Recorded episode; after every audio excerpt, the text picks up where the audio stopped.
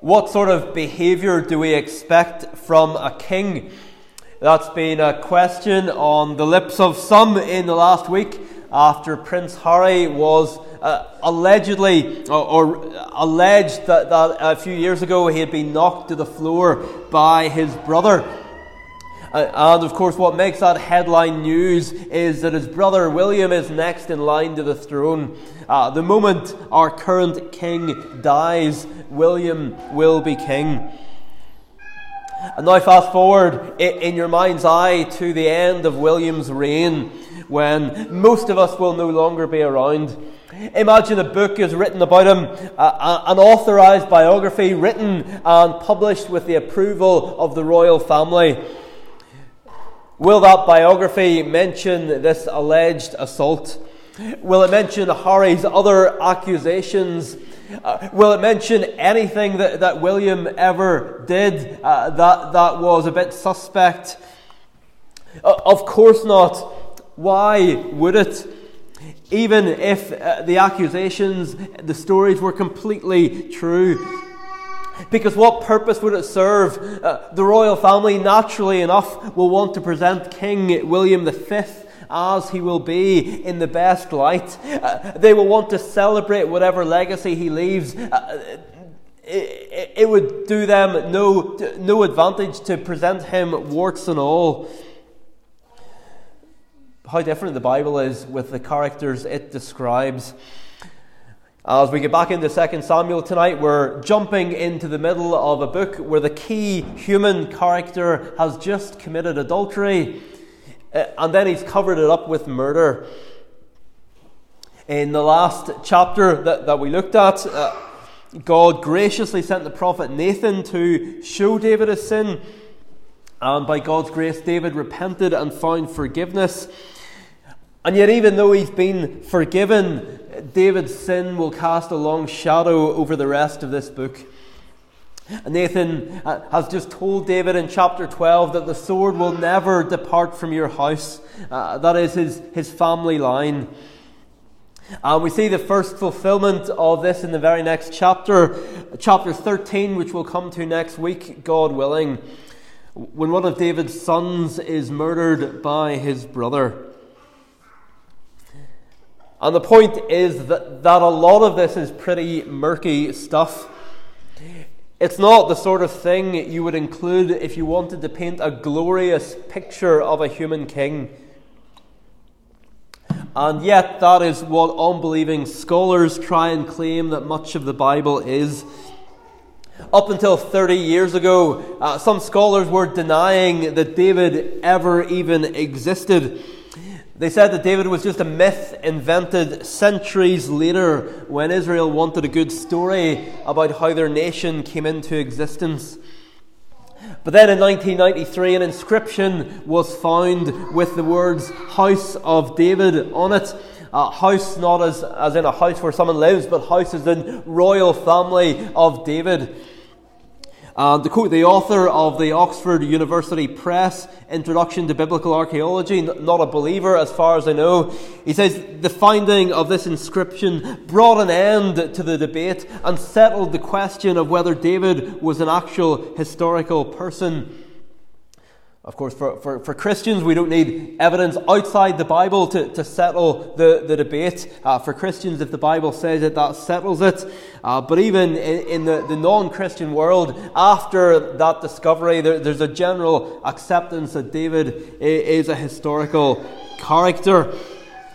Although that didn't stop Richard Dawkins as recently as 2019 making the false claim that David, if he existed at all, made no impact on archaeology or written history outside the Bible. But even for those who must now grudgingly accept that David was a real person, they will say, yes, yes, he existed, but what the Bible says about him is still largely made up. It's still largely this made up story to give Israel a, great giant killing king at the beginning of their history. But one major problem with, that theory, other than the fact that it's false, uh, another major problem is that if you want a foundation myth for your nation, you wouldn't write the sort of stories that the Bible tells us about Abraham, Jacob, or David. You wouldn't have your nation's greatest ever king committing murder and adultery. You wouldn't have him betrayed and driven out of the capital city by his own son. You wouldn't have his wife despise him.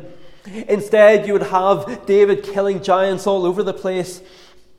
You wouldn't have a David who grows older and frailer and is nearly killed by another giant. Did you know that, boys and girls? David was nearly killed by another giant called Ishbi Benob. Uh, and David had to be rescued by one of his own men, or Ishbi Benob would have killed him.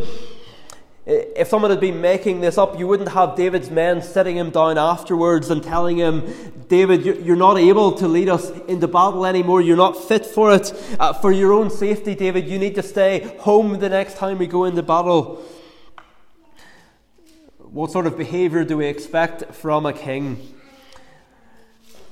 Well, not many of the things that the Bible tells us that David does. Uh, this isn't what legends read like. Rather, it reads like the story of a flawed and sinful man, uh, but who had faith in a great God. Uh, and that's exactly what it is. But why think about David at all? Maybe someone will say, well, yes, I believe this is true and all that, but what relevance does it have for my life? So, why think about David? Why, why get back into 2 Samuel? Well, firstly, any guesses as to which Bible character is named most often after God and Jesus? Which human Bible character is named most often? Well, yes, it's David. Uh, and so, if we want to get to grips with the Bible, we need to get to grips with David. It's been estimated that nearly a seventh of the Bible is about David. So, if, if you've just started a Bible reading plan to read the Bible in a year, you will be spending the equivalent of one day a week reading about David. Uh, and one of the goals of preaching is surely to equip people to read their Bibles better, uh, with, with more and deeper understanding. If you're reading through your Bible this year, you'll be reading lots about David. Another reason to think about David is because to do so will help our understanding of the New Testament. The New Testament literally starts with the words, the book of the genealogy of Jesus Christ, the son of David. When the angel appears to Mary and tells her that she's going to give birth to a baby, he says, The Lord God will give him the throne of his father David. And where does the angel tell the, the shepherds that Jesus has been born? For unto you is born this day in the city of David a Saviour who is Christ the Lord. Or we can look at the titles of the Lord Jesus. 16 times in the Gospels, Jesus is called the Son of David. So, who is this David? And what is the significance of Jesus being described as his son? Well, in this case, reading the, the New Testament will send us back to the Old Testament, and reading the Old Testament in light of the New will help us understand the Old better.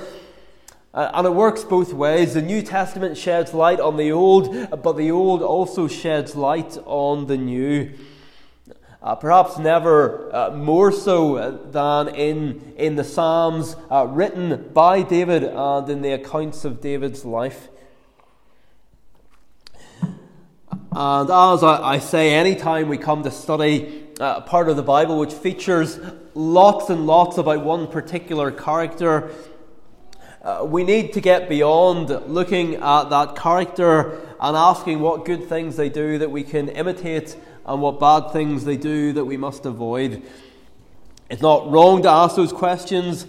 Uh, we're even told in the New Testament that the things that happen to at least some Old Testament characters happen to them as an example and were written down for our instruction. That's in 1 Corinthians 10 11. But the problem with reading the Old Testament as a series of character studies is that it stops us uh, seeing that the Bible is first and foremost about God. That the Bible is about what God is doing through the obedience of the human characters at times, but also through and in spite of their disobedience. Dale Davis, uh, who has uh, written great commentaries on, on 1st and 2nd Samuel, he, he says that he cringes when someone comes up to him and says, Oh, I just love anything about David. He, says again and again as we, read, as we read 2 Samuel, we have to shake ourselves and say, This is not about David. It's not even about covenant kings. It is about a covenant God who makes covenant promises to a covenant king through whom he will preserve his covenant people. Or perhaps we could say, it's not about David, it's about how David points us forward to the Lord Jesus. Because if we can read about David and take lessons from his life without talking about Jesus, what, what difference is there between us and a Jewish synagogue or a, a Muslim mosque? Back when we looked at the, the first half of this book, I quoted the title of a commentary written by a Scottish Covenanter in the 1600s, uh, a, a, little known figure, a little known book. Uh, the, the short title of his commentary is The Throne of David, but its longer title is one of those big titles that they liked back in the day. Uh, an exposition of the book, the second book of Samuel, wherein is set down the pattern of a pious and prudent prince and a clear type of the Prince of Princes, Christ Jesus, the Son of David, and his spiritual kingdom. So it's a bit of a, a mouthful, uh, but you can see even from the title how, how that old Covenanter minister understood the book of 2 Samuel. He understood it on one level as being an account of David's reign, but on another level, he understood it as being about the kingdom of Jesus Christ. Or we could go back even further uh, than the Covenanters to John Calvin. He said the earthly reign of David is a token or, or a picture in which we must contemplate the reign of our Lord Jesus Christ in the salvation of his church. So Calvin says if, if you open 2 Samuel, you must contemplate the reign of our Lord Jesus Christ in the salvation of his church. Calvin says in, another place in the introduction to the, the Geneva Bible, uh, used by many of the Puritans, he says, The noble and victorious King David, subduing under his hand every rebellious power, ultimately points us to Jesus Christ. And to apply all this to the first half of 2 Samuel, we are shown in the opening chapters what God's chosen king looks like and what his kingdom looks like. We're shown God's king and his kingdom. And what could be more important for us than learning more about the character of Jesus Christ as foreshadowed in David and being reminded what his kingdom will look like? The thing that will, uh, above all, help us grow in the Christian life, uh, as we touched on this morning, but we'll come back to next week, is to behold the glory of Christ. And we'll not do that if we only get as far as looking at Bible characters as moral examples. So we need Jesus. To see him uh, is to be transformed uh, by the Spirit when the Spirit works. We need to see Jesus. We also need to be reminded about what Christ's kingdom looks like. Our Lord taught us to pray, Your kingdom come. Uh, the kingdom of God is a huge theme in the New Testament, but many, many Christians get the kingdom of God wrong. Jesus tells us that his kingdom will start small. Uh, remember his parable of the mustard seed, but then slowly and surely grow and grow and grow till it, till it fills the earth. But many Christians seem to think that God isn't doing anything, that if God isn't doing anything spectacular, then He's not doing anything at all.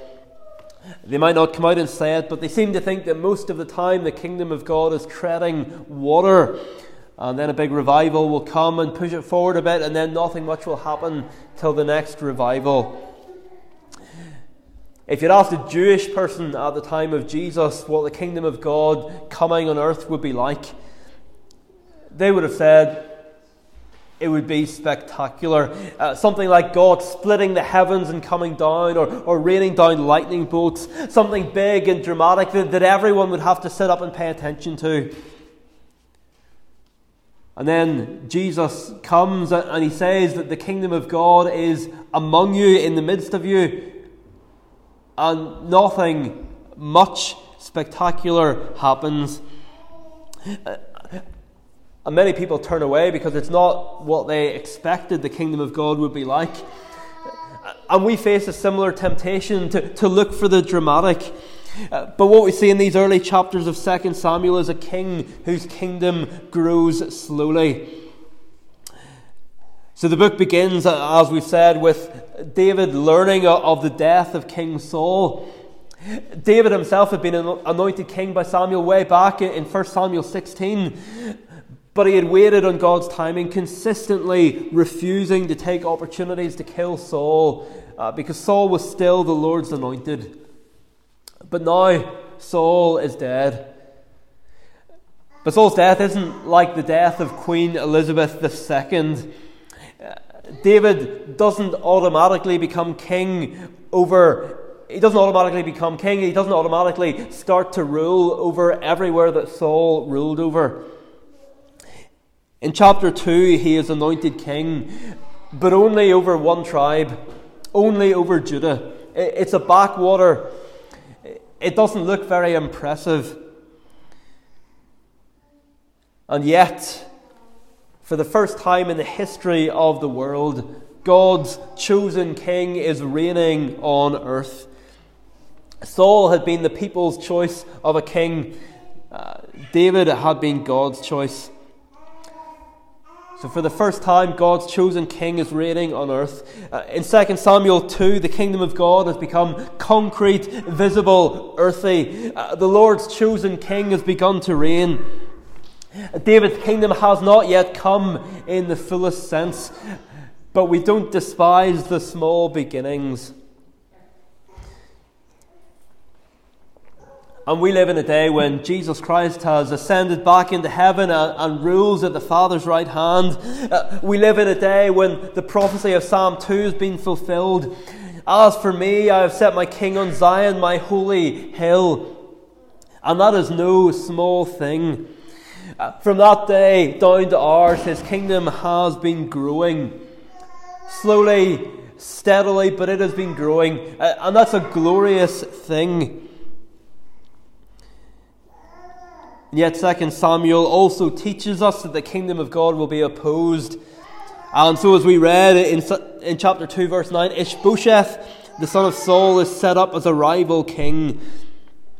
And in his kingdom, there is no grace or mercy, as chapter 4 will make clear. When Ishbosheth, he, he's a puppet king, uh, when he's no longer considered useful, he is murdered.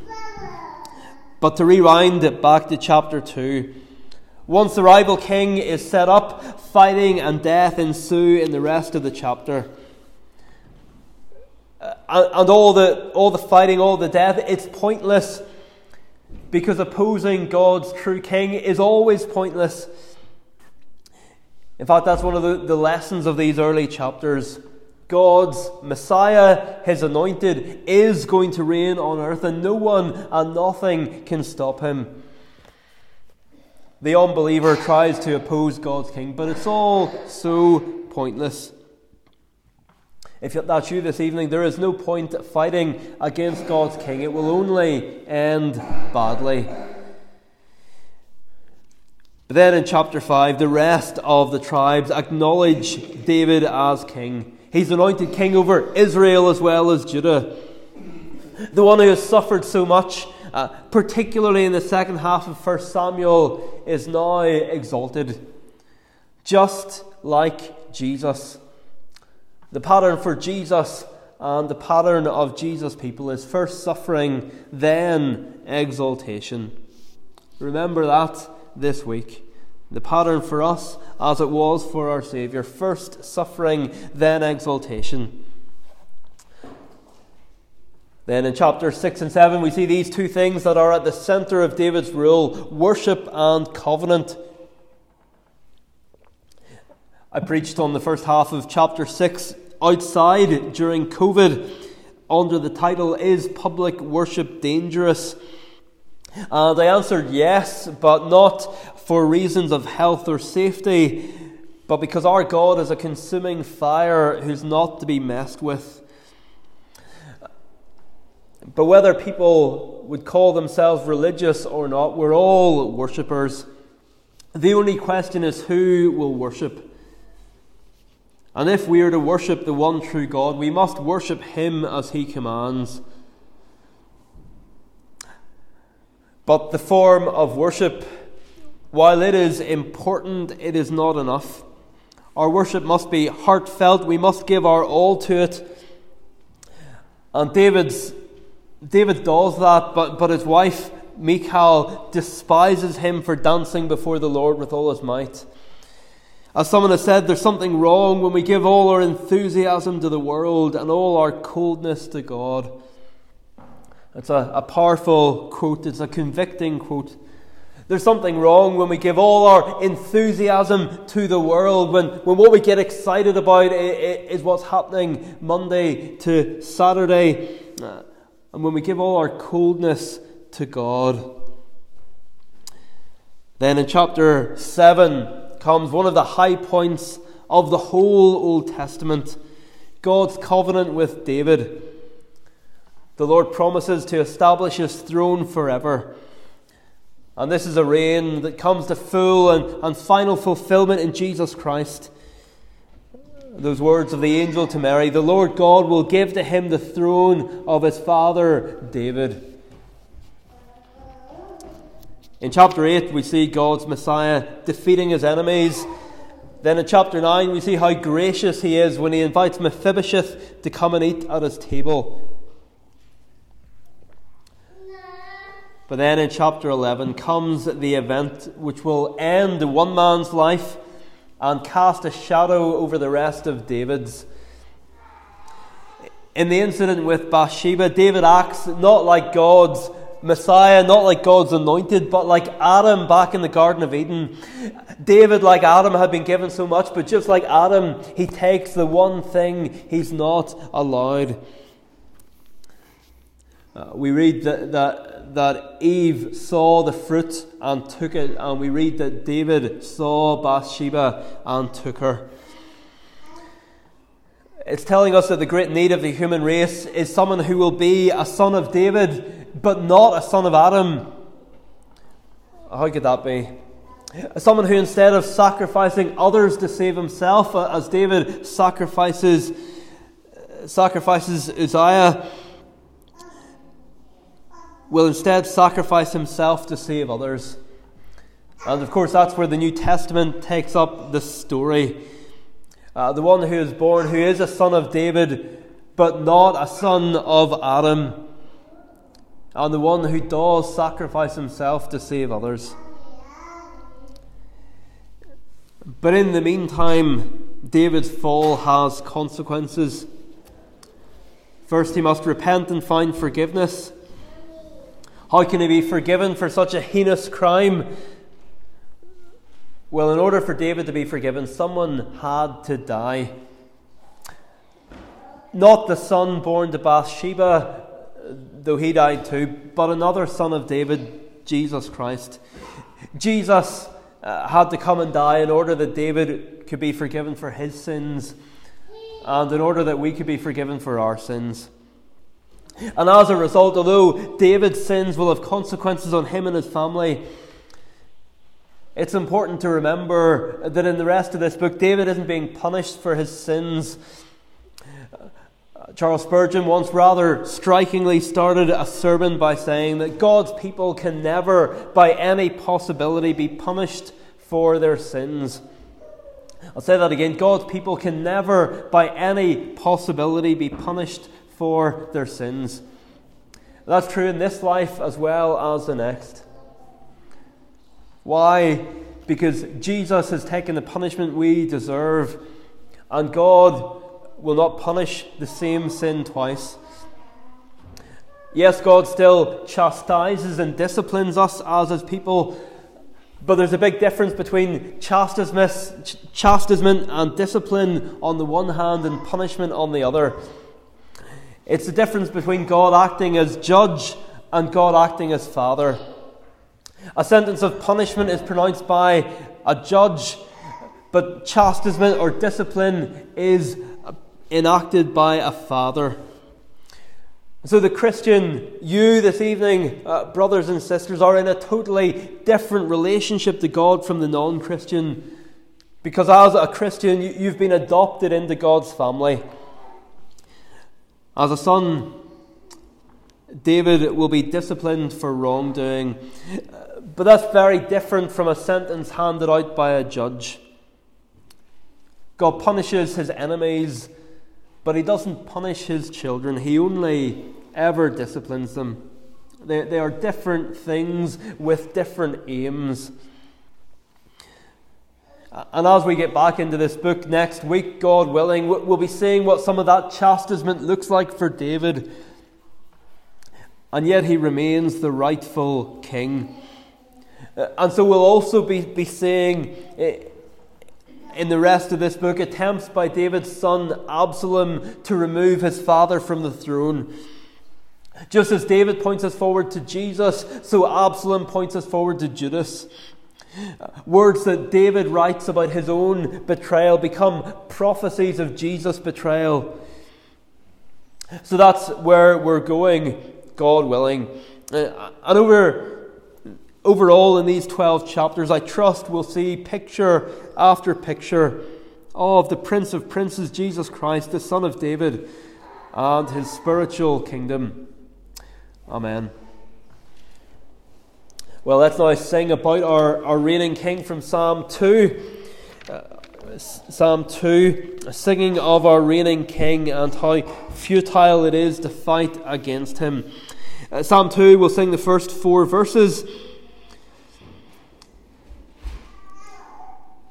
verses 1 and 2, we see uh, the kings of the earth taking their stand against God's Messiah, his Christ, uh, foreshadowed in the life of David. Uh, verse 2, second half of the verse Kings of earth do take their stand, rulers are in league combined uh, against, verse 2, Messiah's sway. Uh, but it's all pointless. How does God react when his king is opposed? Verse 3, he, he laughs, he derides them. Why? Uh, because, verse 4, he is the one who has set his king to reign, and he will maintain his rule.